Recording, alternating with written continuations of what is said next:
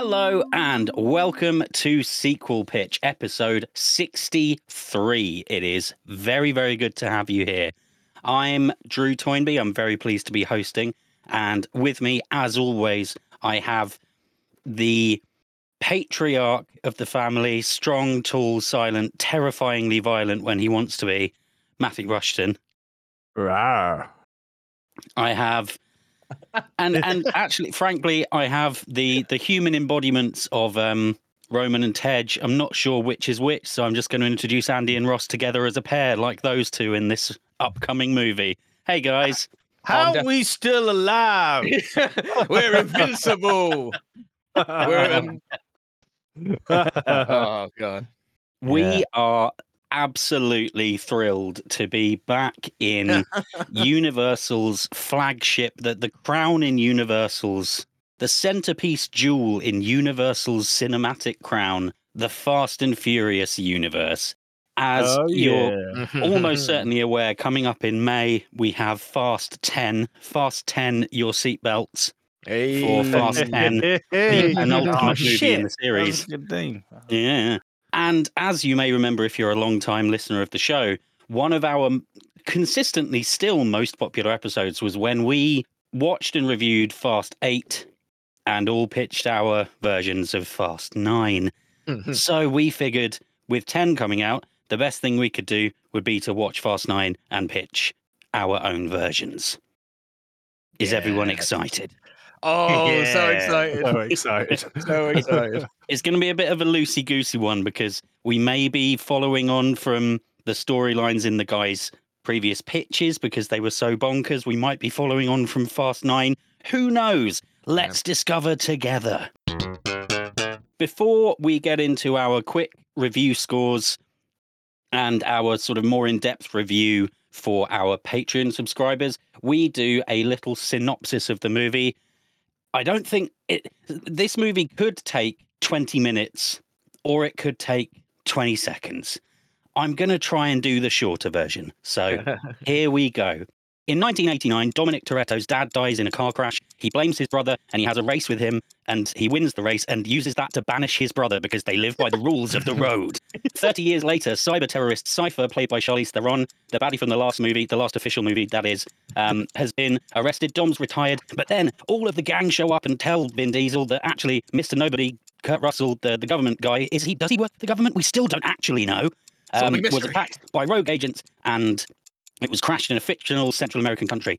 While they're there, we discover that Tom's long-lost, exiled brother is a baddie, and he's come along, and there's basically this huge, huge storyline where Jacob, the long-lost brother, is helping some other dude called Otto steal a computer thing, which is locked by the DNA of a girl who is being looked after by Han Solo from Tokyo Drift, who died but didn't actually die, and now he's back. And then basically, as happens with all of these films, Jacob gets double-crossed by the baddie, he becomes a goodie, and it all ends happily ever after, effectively. Yeah, good. With a few car chases throughout this film for some reason. Yeah, there was a lot. Yeah.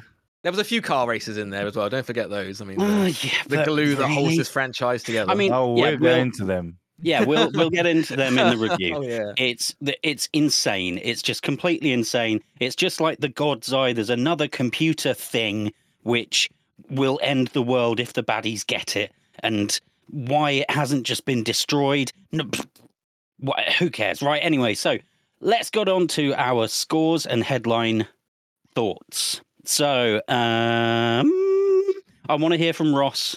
Yeah. I liked this movie. And I thought it was better than the last movie.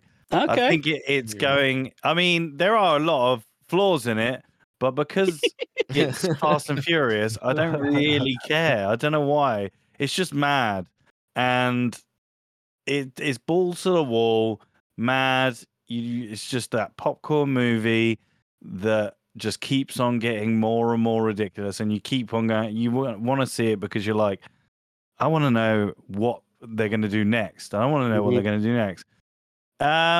You know, there's some character progression in it, maybe. I think I'd say possibly like someone wrote the words character progression on a piece of paper and sort of fanned it at the set at some point. But I'll go into detail about what bits I like and what bits I don't like. But I'm going to give it... I'm going to give it 4. Wow. Vin Diesel clenching his fist whilst also flexing in every scene that he's in. Out of 5. Very good. 4 beefy Vins out of 5. Yeah. He is beefy. Andy, how about you? I think, even though I love the franchise for what it is, and they basically just do it to go, what can we do next? Kind of like what Saw franchise became when they were like, let's just think of cool new deaths and just stick as some sort of story in between. Yeah. I like, I knew that going in, so I kind of like that. Same with this franchise, obviously.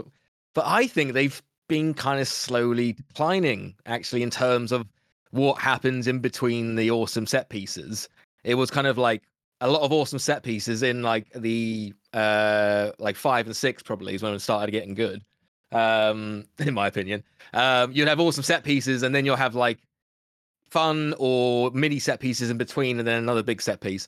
And this one, I thought they were like little set pieces, and then it was just like, meh. Maybe because I'm so used to like our pictures being mental, and it's not as mental as our pictures, or because like maybe like it's like some sort of like diminishing returns with the franchise now, where like I laughed when they went into space, but everything else in the like even magnets, I was just a bit like, eh.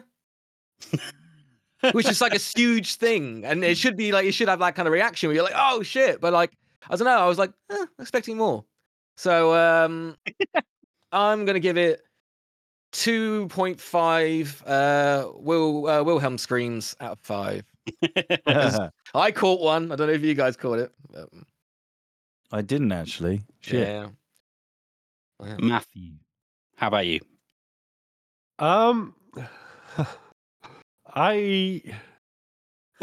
Taking it as a franchise film, it's very much it's one of 10 films in a franchise now. You're either going to love it or hate it by this point, and kind of for what it is, it's as Fast and Furious as you can get. I personally think it's slightly better than the last outing.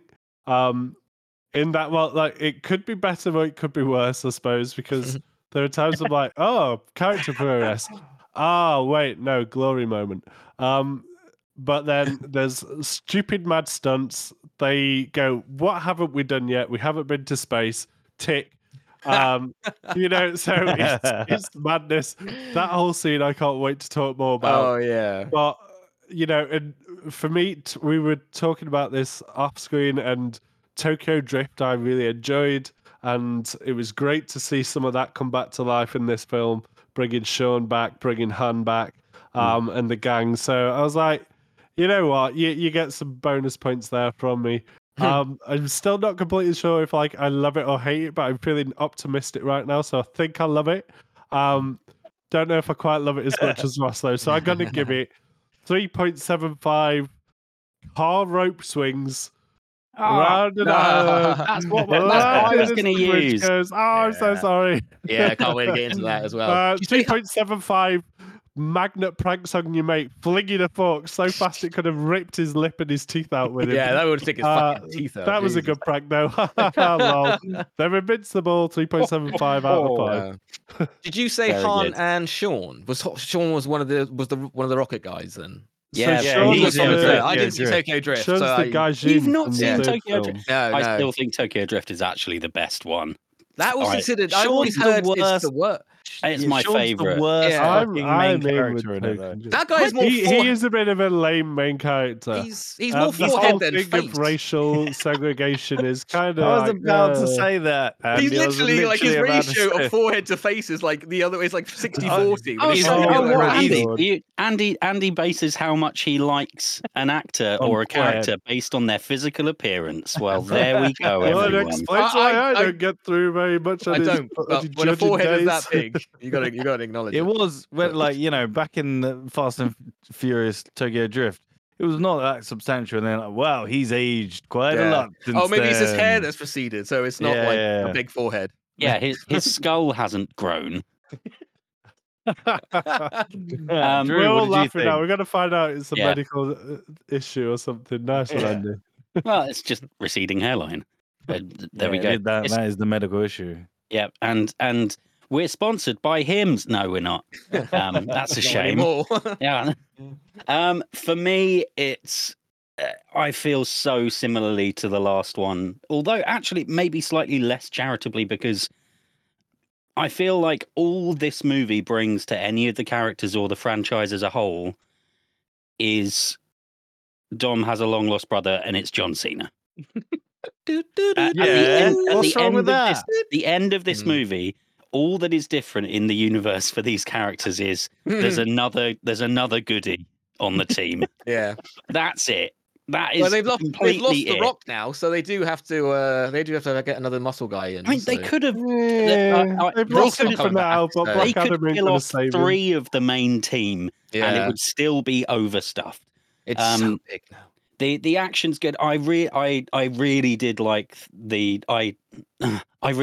enjoy. I think "liked" is too strong of a word, but I did appreciate the bonkers chase through Edinburgh with like freaking zip lines and getting pile drive through the brickwork above a doorway, like and punching a wall. Lots of wall punching. But just the fact that there's no debate. It's like before. It's like, oh, Dom has a child, and he's gonna have to grow and become a responsible parent, and that's something. This is literally just his long lost brother, who's literally never been mentioned, is here. He's a baddie. Oh, is he the baddie who's going to become a goodie by the end of the movie? Yes, he is. There we go. End. So I'm gonna go with 2.75 pile drivers through brick walls out of 5. Nice. Which brings it in. It is higher than Fast 8. It brings it in at 3.25 out of 5. Yeah. Well done, Ross. Obscenely high score. Yeah. We've progressed. We've moved forward in the timeline and forward in the quality. So we are going to continue our chat and get really in depth with the higgledy-piggledy-niggledy bits of all of this movie for our good pitch pals over on Patreon. For the rest of you, it's time to get these sequels pitched. Lovely review chat there. And now it's time to get our insanity engines turned up to full blast.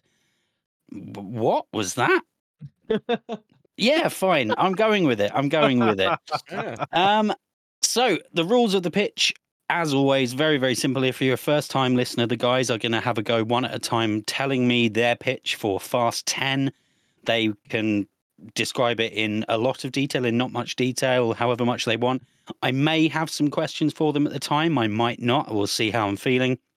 Once all three of them have done that, we'll give you a brief recap of what happens in each one.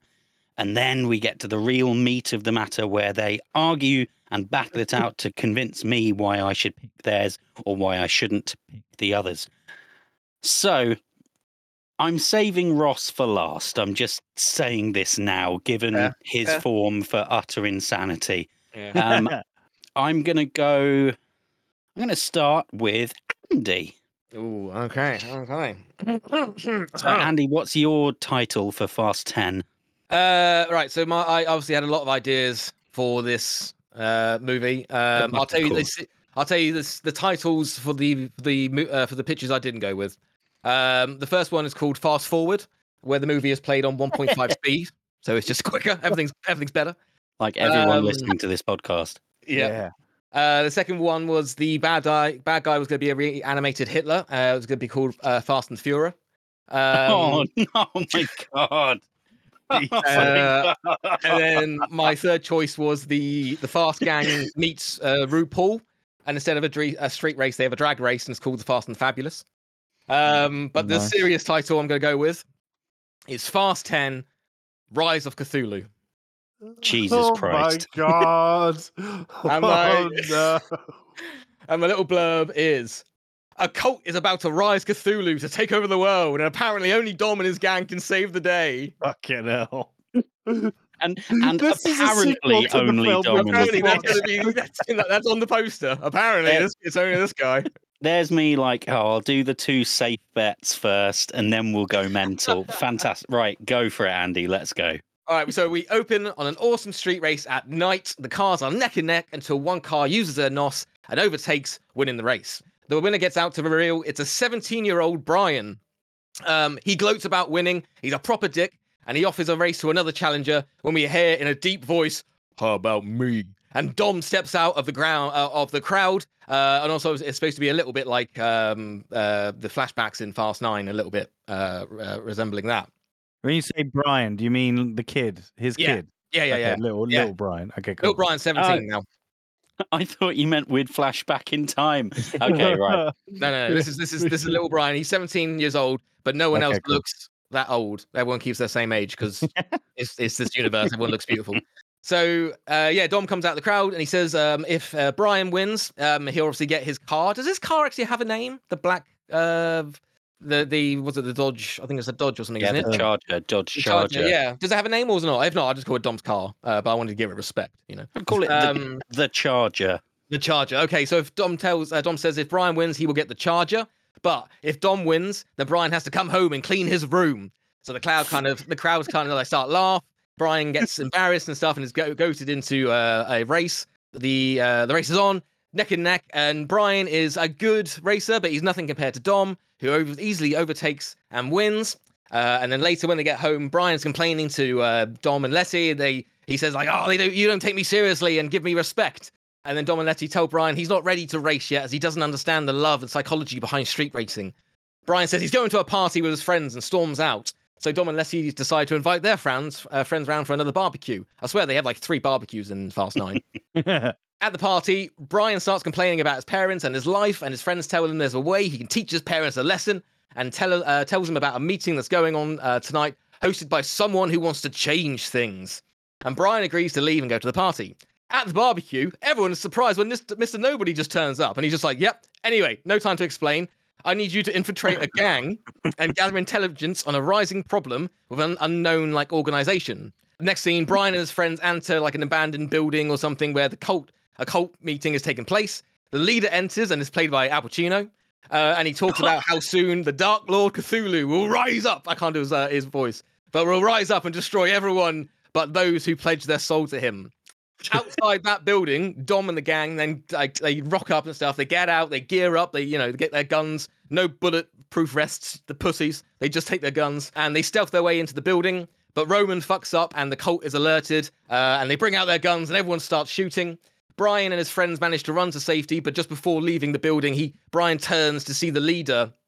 He's got a ring on and basically forms this giant fireball and shoots it. And then Brian and his friends kind of take him away. The fireball starts to set alight to the building.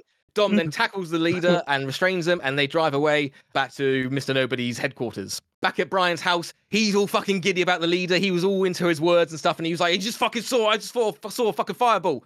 He pledges himself to the cult leader. He then leaves a note for his parents saying he's running away and he's never returning. At the Mr. Nobody's HQ, or government hideout, Mr. Nobody and the gang are trying to get answers from the leader, but all the leader says is the day of reckoning has come in. He has 4 pieces of Cthulhu's heart, and when the chosen one is chosen, the world will be covered in darkness as the ruler reigns over them. Suddenly, the wall explodes and some cult members break in to try and get the leader out, and another gunfight ensues. Dom grabs one of the members, takes off his hood, and reveals it's Brian! Oh, shit! Brian says that the leader knows the truth and is more of a father than Dom ever was, which, Dom takes personally. The leader rejoices and say the chosen one has just been chosen and puts the heart of Cthulhu, he puts the 4 pieces of the heart together and sticks it in Brian's chest. There's a big old blast and destroys the building. The leader and some members kind of get up and Brian's on the floor kind of convulsing a little bit, but they pick him up and get in a car and drive away. Dom and the gang see this, get up and chase him. There's a massive car chase with some gunfight and shit like that, Dom in his in the Charger, just missing blasts and shit like that. It's really awesome. He drives up to Brian and tries to talk him round, through the window. He, kind of winds his window down. Maybe a bit of comedy there, the slow window. Brian! But before he can, really go into it, Brian hits him with, a mega blast, and there's, 9 explosions from 27 different camera angles. And the leader and the cult leave, because they think Dom's dead, and the leader says, We have to get to the source of the Hellmouth to release Cthulhu. Next scene, the gang is in hospital. Everyone's waiting to see if Dom survived this massive explosion. The doctor comes out and tells that, unfortunately, Dom is no more. The Scooby Gang, which I've started to call them, they haven't got individual goals in this movie, so they're just one unit. I'm going to call them Scooby Gang. They break down. Roman hits a vending machine out of anger, but then cries harder at his hurt hand. Then Mr. Nobody comes and tells the gang that Dom Toretto is dead. On paper. He then tells them to follow him, and he leads the gang through the hospital and to a garage. He tells the gang he and scientists have been working on Dom, and they've managed to bring him back. The gang rush into the garage, expecting to see Dom, but instead, all they see is the Dodge Charger. And Letty turns around and says, "Where's Dom?" Oh my God. And then the hood of the car lifts slightly, and we hear, "Hey guys, it's me." And everyone starts to freak out, and Miss Nobody says he should have said mechanics, not scientists. But yes, they've managed to fuse Dom and his car together. Dom will be alive as long as he has fuel in the tank. Roman freaks out and hits something with his other hand and then asks if the government has put Dom's brain in the car. And Mr. Nobody says, "Don't be stupid. We've put his heart where the engine should be. That is what's running the car." So Mr. Nobody then tells the gang he hasn't been entirely truthful. The government actually knows a lot about this cult and Cthulhu. And what he's really after is the leader's ring, magic ring, because he was like, just imagine what that could do to the world. And then the gang are just like, yeah, but you'll probably use it as a weapon. And then they have a big fight. But then Mr. Nobody says, it's fine, we're all on the same team. I know where the source of the Hellmouth is. We can all head off to Act 3. So, at the Hellmouth, the leader tells Brian Cthulhu chose him to hold his heart, and he is the chosen one to set him free. So the cult starts chanting as the leader reads from like a magic spell book, and the ground starts to shake and split open, and we see the energy of Cthulhu rise out of the hole and into some of the cult members, and this basically just makes him a bit stronger and tougher to kill for the upcoming fight.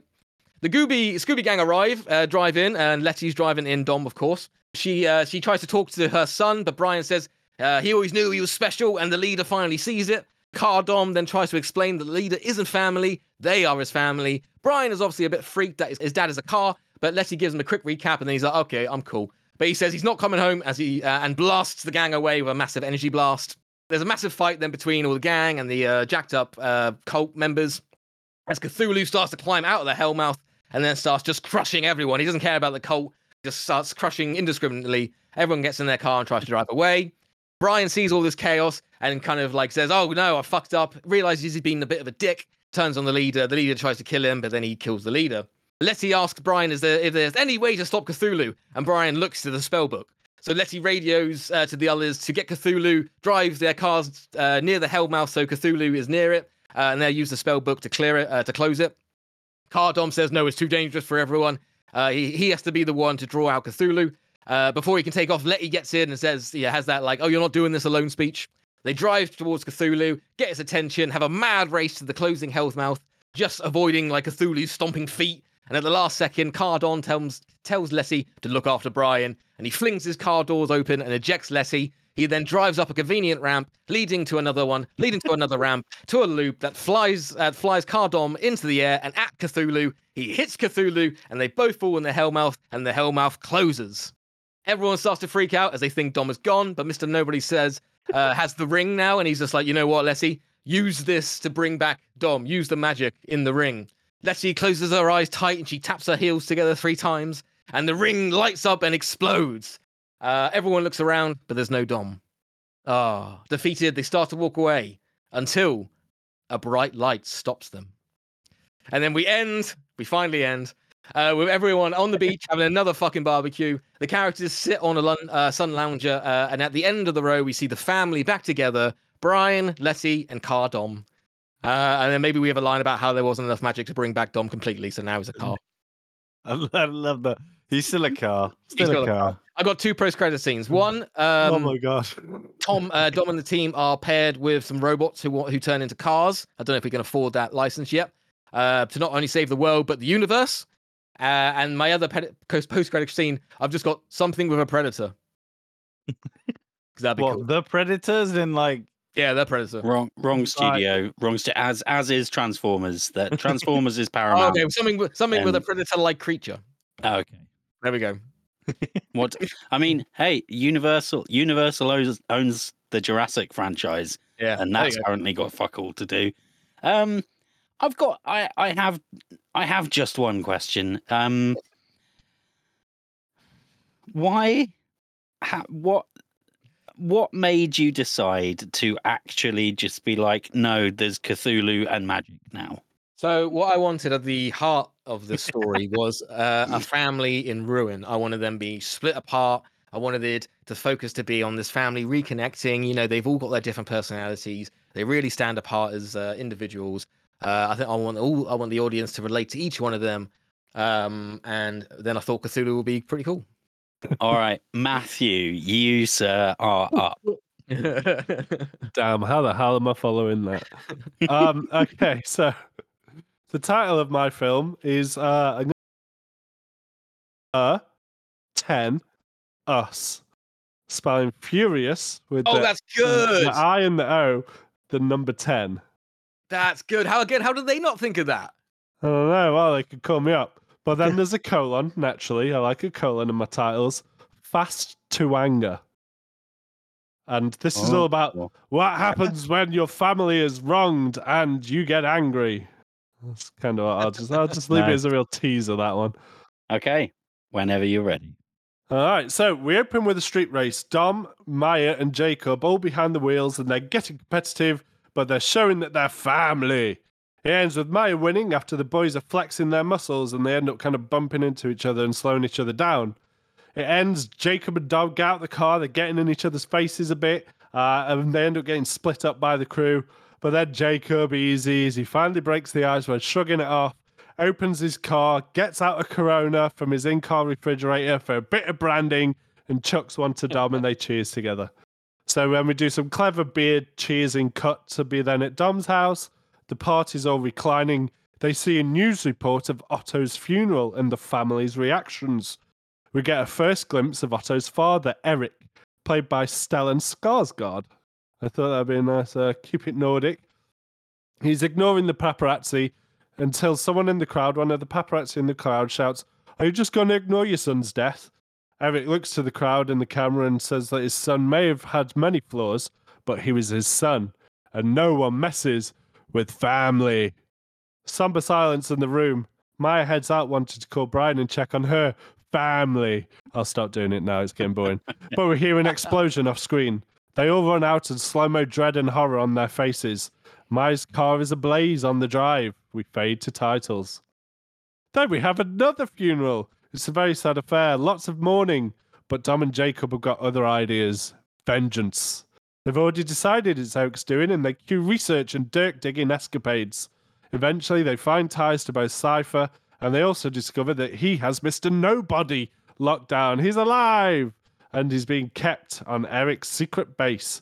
So then we cut on over to Scandinavia, and we see Eric torturing Mr. Nobody to find out what happened with that data upload to the satellite feed that we saw on Fast 9 before its explosion. Basically, there's kind of exposition that Mr. Nobody managed to hijacked that data before it got into the wrong hands somehow, because it's Mr. Nobody. We learned that there was enough data transferred, so you could still seize control of these machines and world military with the right side technology. Something Eric wants to use to finally exterminate those drivers and anyone else associated with them. From the shadows walks in Cypher, and notes how Maya should have really been more careful while using a phone when driving. It's very sick. It's quite sadistic. It tells Mr. Nobody that Maya's dead and makes it clear that they were involved with the bombing. So in amongst this torturing, we're going to cut between Han, Elle, and Sean, who are on comms with Dom and Co., and they have located a subsidiary of Eric's syndicate in Japan. So the problem is there's kind of Yakuza links, and there's a bit like, oh, shit, what are we going to do? They're Yakuza. And Sean says he knows a guy. So then we cut to meeting TK, and it's reprised by Brian T. Fucking get another one back. So it turns out that they've got some really cool mutual respect, and that TK knew about Han's death and like cover up, so he's in on it as well. And they're all mates. And then they agree that they're going to use some muscle to shut down this syndicate. So we jump to that scene, and we cut back to the torture, and then we come back to this scene, and there's like shadow gunfire and silence shots. And then there's a big explosion gunfire. Then there's a car chase, and a laptop gets seized. And then eventually they get away from the syndicate and they beat them up or something. So Han is then sending the data to Dom and that lot. We cut over to Cypher in the torture cell, who takes a call. We don't hear the other side, but she seems to give a green light to an order. We then cut back to Tokyo and the warehouse. They're in a warehouse where Han and those guys are, and their warehouse blows up. Dude. Data transfer to Dom cuts before the end, and the comms goes dead as well. Dom's in horror, but then suddenly he gets a data ping just as he's trying to kind of calm down. There's a data ping, and it turns out it's a geographical location. Specifically, it's for an embedded encrypted server, and it's in the Pentagon in Washington. So now we need some more cool people. Bring back Hobbs and Shaw, who agreed to work together once again to get this server for them because they can use some government contacts. And it appears that this server is a bed of information on Eric's misdoings and dodgy ties, as well as his secret base and his ties to international governments. So, Act 2 is Hobbs and Shaw doing their thing, breaking into the Pentagon, more torturing and exposition of Mr. Nobody to discover where the siphon data is, the mention of getting the suitcase if needs be, we don't know what that means, and there's more cars as Dom and Co. They head to Japan to discover what happened. They're chased by the Yakuza for a bit. The Yakuza blames them for what happened to TK, but we learn that he survived. So they use the word family lots to convince the Yakuza to let them pass. TK goes, they meet up with TK. He explains he doesn't know what happens to the others, but there's a syndicate operates from this port. So Dom and Co head there, and they're ambushed by Cypher and a bunch of the teched up goons. They've got some new weapons from Eric and cool, like maybe ice shooting weapons because of Scandinavia. And there's cool cars and there's weapons. And there's a massive car like thing in the port. What have I written here? Yeah, also there's a massive car chase thing. I don't know why I put thing. There's a massive car chase around the port. There's cool car stunts using cranes and using like the shipping containers and jumping, and they're on a shipping barge as well, and they're all using, because they're 10-second drifting cars, they can pull off cool kind of like donuts and skids and stuff. And it's all really cool and crucial and cool. But then eventually things start looking bad for the gang because a truck pulls up with like a hollow grid blockade, some a bit laser gritty, and they're like, shit, what are we going to do? And then suddenly, because it looks really cool, something crashes through that blockade from the other side where it's unprotected. And of course, it's a car with Han and Sean and Al, and they're all alive, obviously. Hey, they all escape. Cypher's pissed. It's time to move on. Hobbs and Shaw secure the server after brute strength and some clever escaping, and big muscle cars escaping tanks and more cool cars. They report to Dom that Eric's secret lair is in the fjords. They all agree to meet in Scandinavia. There's comments and quips about going back to the cold, and they hope there's not a submarine. Act 3 is in the Scandinavian scurry. There's ice cars, there's underground caves, there's other things. Mr. Nobody gains confidence after hearing that the team are coming to save him and the oncoming onslaught, but Eric informs him it's misplaced. He cues something on his earpiece and suddenly the whole room shakes. Looking at what appeared to be a wall we see that it's actually a window. And they were underground, and now they're not underground because the room appears to have taken off. And I'm picturing a smaller version of the Avengers helicarrier, but one that doesn't look like it, but doesn't look a little bit like it. And basically, it's a mini base, and it's now in the air. And Dom and the rest of the guys, they aren't ready for this. And it's firing missiles at them, and they have to dodge the missiles on the ice and do loads of cool ice stunts, but they've all got ice grip tires this time. So they got the big football boot studs in their tires, so they're better equipped for it this time. He gets carried away trying to shoot the missiles at them, and they end up driving up onto a cliff, and four of the cars drive off and land onto the base. So that's Dom, Jacob, Letty, and Han. They all manage to get their cars on there. They land on the carrier, and they use their cars to break through some defences, and then they get out, and they're on foot, and they break through, finally get to Mr. Nobody's cell, only to find him at gunpoint by Eric. In a moment of anger during the heated conversation, Eric takes the gun away from Mr. Nobody's head and goes to shoot Dom. But Han takes the bullet from Dom, and Jacob and Dom attack Eric, and Letty saves Mr. Nobody and turns to Han in the gunshot. The brothers beat Eric with rage, But then Jacob has a flashback of his brother's rage killing of the driver with the wrench and in the 9th film, and he stops him before he kills him. They decide to take him in instead for questioning to find out what he's done, because nobody reveals that he gave them the data for Ares, the information about Ares, after they gave him a truth serum. So now that's kind of explained through exposition. And so they need to keep him, and they decide they're going to take him with them. So as they're about to escape, however, there's a gunshot, and we see Eric dead. He's shot between the eyes, and Cypher's standing there in the doorway with a smirk and a gun pointing at him. She slams the door on them all and locks it. She's seen through the window holding a data pad, which appears to be the Ares codes on one hand and a trigger in the other. She pulls the trigger, runs off, and the trigger kind of makes the carrier rattle. Basically, she escapes on one of her cool drone planes. The carrier starts plummeting towards the ocean and the ice. There's a wild escape where the other cars on the ice have to drive and punch through the Harry and save them all, and they're racing against time and stuff, and who knows, we'll let the stunt coordinators work out the specifics of that. All managed to escape. The second unit can handle that. That's not mine. I know what the vision is. They've got to bring it to life. They all managed to escape except for Mr. Nobody, who sacrifices himself for the injured Han. He kind of shoves him over, and as he does so, we see him put a key into his pocket. And then he falls back into the back of the room, and he goes down with the helicarrier. The end of Kurt Russell's Mr. Nobody. Mm. Wow. Yeah, we see the film kind of then takes a bit of exposition, jumps over. We see Eric being dumped at a hospital with copies of all his dodgy doings scattered for everyone to find. The crew now realize they need to take down Cypher once and for all in one final movie. Okay, I don't think I've got any questions, any Cthulhu-sized questions for you. So, thank you, Matt. We will move on to our third and final picture, Ross Harmston. Hello, my title is called The Fast and Family 10, Family.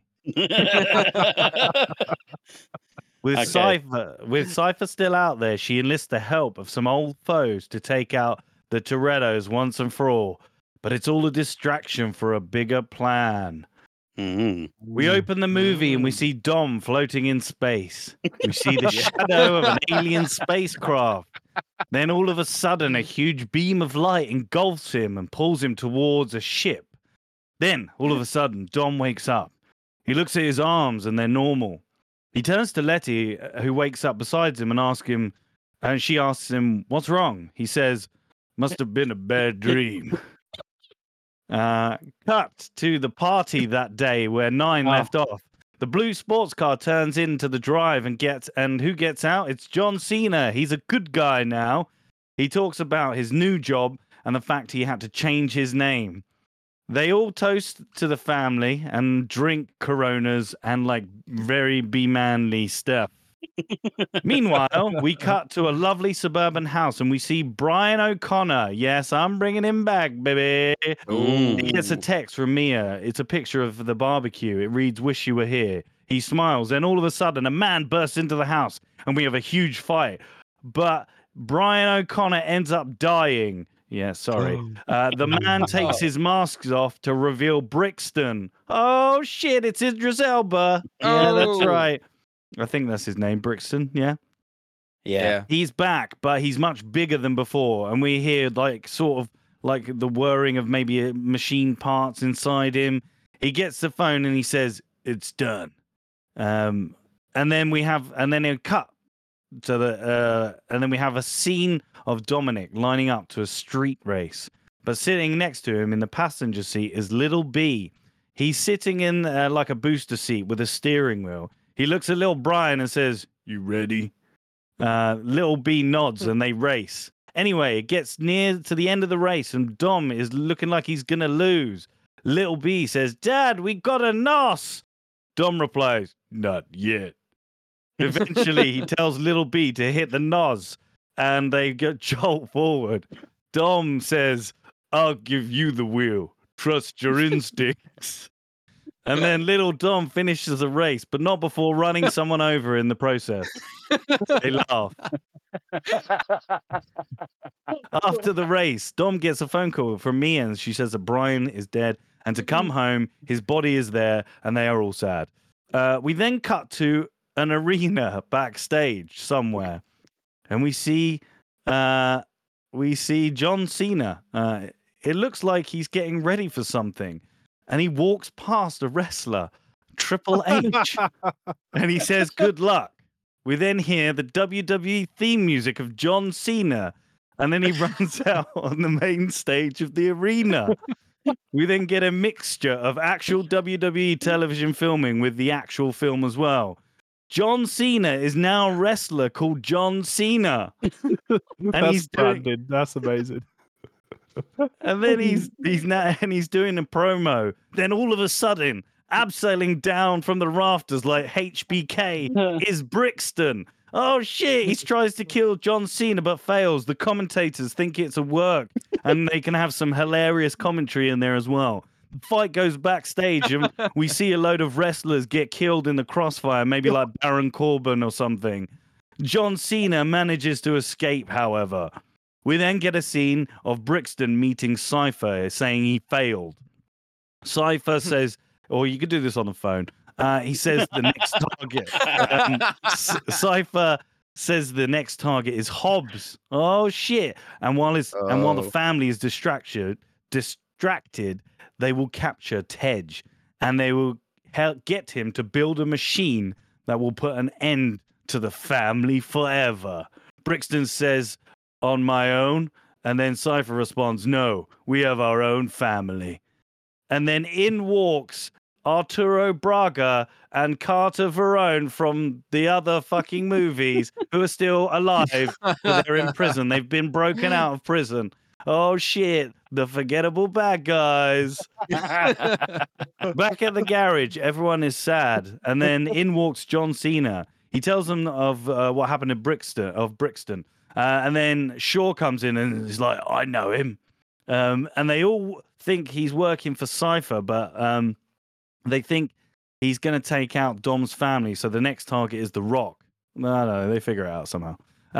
Tej says he needs to stay here and work on something. He then looks at Brian's body, so he stays. Oh, God. Oh, no. So the gang travel to Maui, meet up with The Rock, and maybe Dom has a macho man off with Hobbs. Anyway, all of a sudden, Braga's and Verone's men turn up and cause a massive fight. Guys, and insert 20-minute mental car chase scene in which cars are flipping, people are dying, but not the family gang. Oh no. There's a scene of Shaw fighting Brixton on top of a van filled with chickens. And then Shaw manages to knock him off the van with a chicken and says, "The bigger the chicken, the harder the foul." And then he looks at the camera. Another bit in which The Rock is being chased on his car, but so the Rock is being chased as well from behind, but he puts his arm out, grabs a tree, and then swings him around, and then he's behind the guy, and then he jumps over onto the car and then squashes the man's head with his bicep. Meanwhile, Tej is working on something under this huge sheet. It looks as if he's attaching the magnets from the last movie to something. Oh. Then all of a sudden, in bursts Braga's men and his goons, and they capture Tej not before he activates something under the sheet. We see a timer countdown. Cut back to Maui, and the guys are heading towards the beach. And everyone is like, "Oh, they can't get anywhere. They're going to the beach." Oh no, baby, because the cars turn into aquatic cars. And Brixton pulls up on the beach and's like really annoyed. The gang get a note that Tej has been captured. So they rush back to the garage, and because this is a Fast franchise, they get there in like 2 minutes. They get back to the garage and they find out what Tej has been working on. As they're about to lift the sheet, the timer ends, and there's this huge mechanical shifting and whirring, and the sheet lifts, and we see a huge robot. It says, "Whoa, what happened to me?" Dom looks at it and recognizes the voice. It's Brian. He's a fucking robot. They're all amazed. Now they need to locate Tej. They use Robot Brian to see what happened. They learn that Cypher, Bragas, and Verone took Tej to their hideout. Let's say on an island with a volcano or something. So they suit up and head out in these specially designed cars for each other. A cut to the bad guys forcing Tej to make some sort of new device. He does. Maybe they doctor some footage of them having the rest of the family captured and threatened to kill him. So like it's like a Photoshop job. They're like, look, we've got Dom here. We're going to kill him if you don't. Anyway, the family all use their boat cars to drive up onto the beach. And then there's this massive battle. And it's a mixture of soldiers, mercenaries, cars, planes, helicopters. But they're definitely outmatched. And then Robot Brian turns to Dom and says, "Family." And then he then activates the magnet buttons, which joins all of the cars together to create a Mega Brian robot, which has all the family inside. He smashes through the army, but Dom still needs to rescue Tej, so he disconnects the arm or something and starts driving up the volcano base. Meanwhile, Brixton tries to stop him, only to be killed at the last minute by Hobbs and Shaw. The rest of the family infiltrate the base, kill people, blow shit up, and get Tej. But it's too late. Cypher has completed her device. She does a bad guy speech and says, "If I can't kill you in this world, I'll find one in which I can." She then shoots Tej, and whilst they're helping, she activates the device, which creates a portal, and she dives through. Also, a side note, Bragas and Verone get killed as well at some point.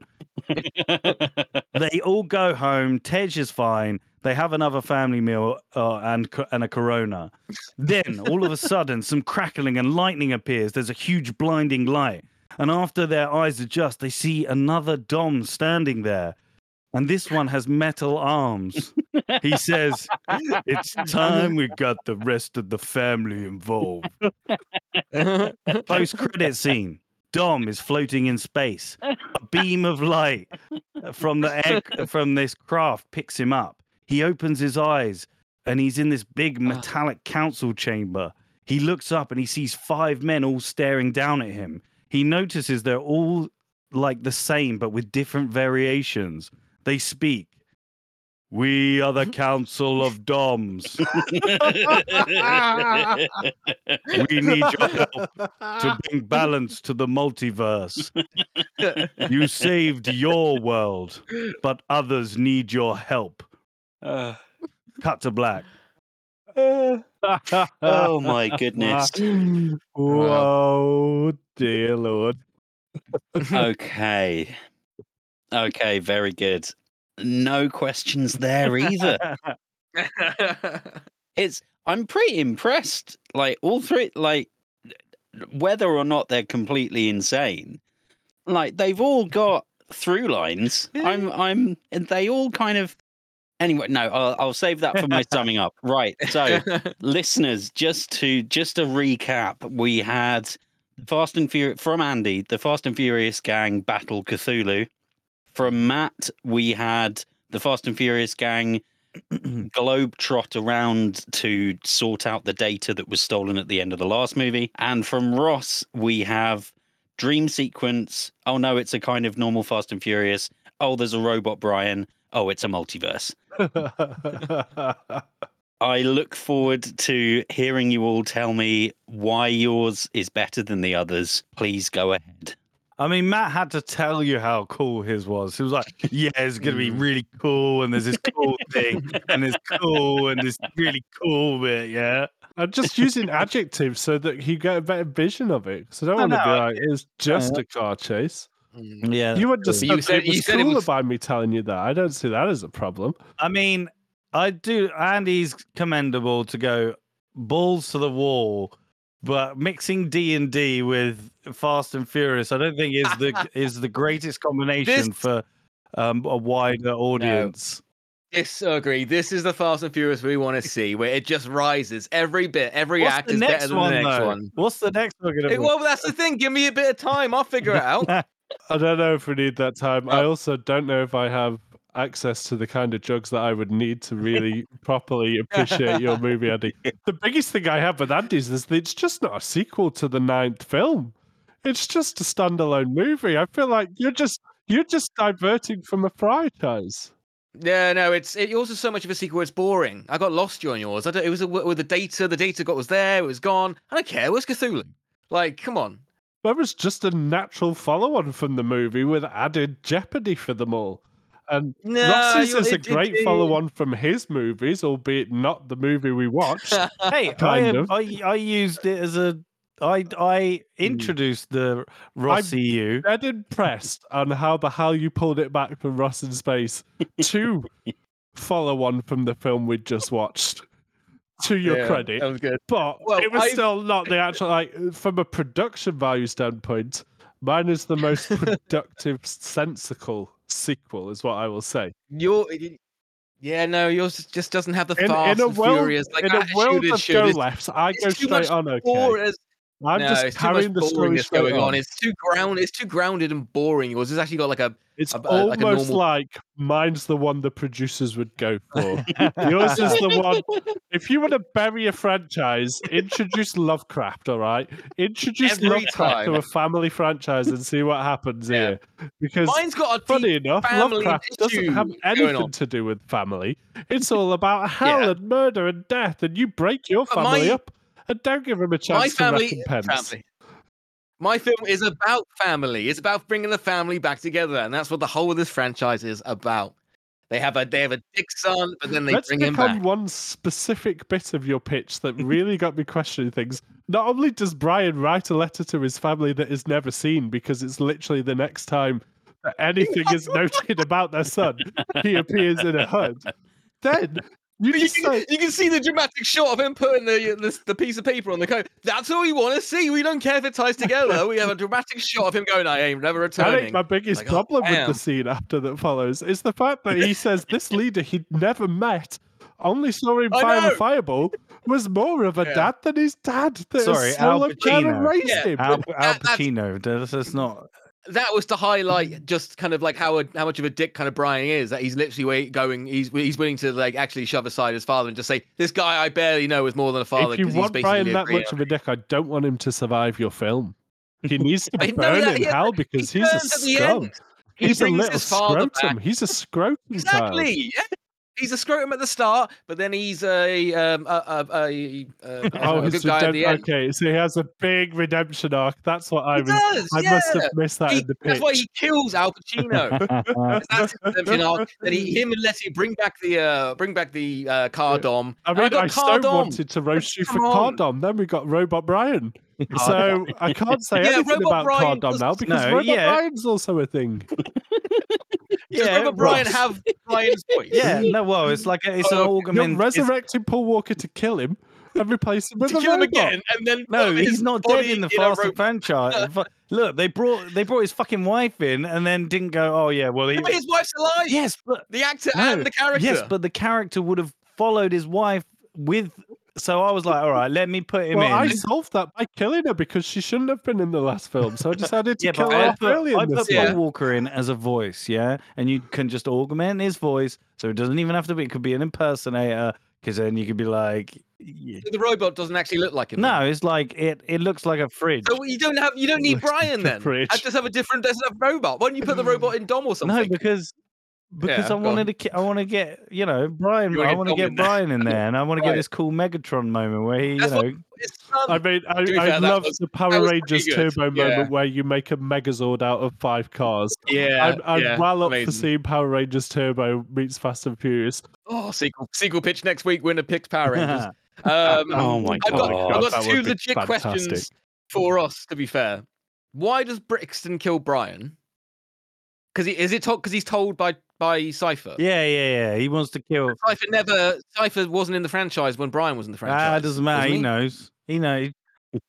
It's a way to get Dom pissed off. Yeah. But isn't Jacob supposed to be lying low at the end of Fast 9? Who? Jacob Cena. Ah, no. We don't know. And then it could be him in the blue car. Going and being John Cena and going on live TV every week might not help him. But now he's John Cena. He changed his name to John Cena. Yeah, but he still looks like John Cena, as in the actor John Cena, as in Jacob. I mean, I like it. If you're going to smash through the fourth wall, you might as well do it and get a shitload of money from WWE. Yeah, exactly. But it doesn't even the bad guys don't even see him on TV by watching wrestling going, hey, that's fucking Jacob. Let's go there. He's just on TV. Did you watch the pitch black match with Monster? WWE are going to cash in on this too, having a big WrestleMania moment for it. It's not tied into the story. Why am I defending Ross? It's a terrible idea. It does make sense. No, I think I'm going to call it there. I have tried to be a little more scientific with how I'm working out who's going to win, because I did suspect that we would have the conundrum of, you know, are you picking your favorite pitch or the one that follows on best? And you have to. And so I was like, right, okay, I'm still going with my gut, but I've tallied it a bit more. So every time one of you said something in your pitch that I was like, oh yeah, that's good, whether it was because it was funny or because it was a good story point, I've given you a plus. And if there was something that I didn't like, or like just gut feeling, or if something that a nice plot hole or whatever else, giving it a minus. Likewise, in the discussion phase, anytime any of you made a good point and it made me go, oh yeah, shit, that didn't make sense, then I would give the person a minus. Or if you fought well and made something make more sense, I've given you a plus. So this is how it's shaken out. In third place this week, we have Andy. Bullshit. Cthulhu, rise up and take them! Look, Al Pacino being rugby tackled by Vin Diesel is a visual that will never leave me. I love it. Al Pacino entering the franchise, full stop, fucking amazing. That would be fantastic. He would work. And as much as there is all the discussion of immortality and actually bringing in magic, or on Ross's a multiverse, into this series, actually you could kind of be like, oh well, they did say they were immortal, maybe they're actually, oh the fuck, there is magic. It just wasn't quite there. And like, why is Brian the chosen one? Why is Brian so upset about being your pluses and minuses, you still had more pluses than minuses, but they were quite evenly matched. Was it like 2 to 1 or something? Two pluses. No, you ended up with 6 pluses, but there were 5 minuses. Oh, that's a lot like my old school tests. Okay, before I reveal who wins, I'm going to go through what I liked and didn't like about the other two.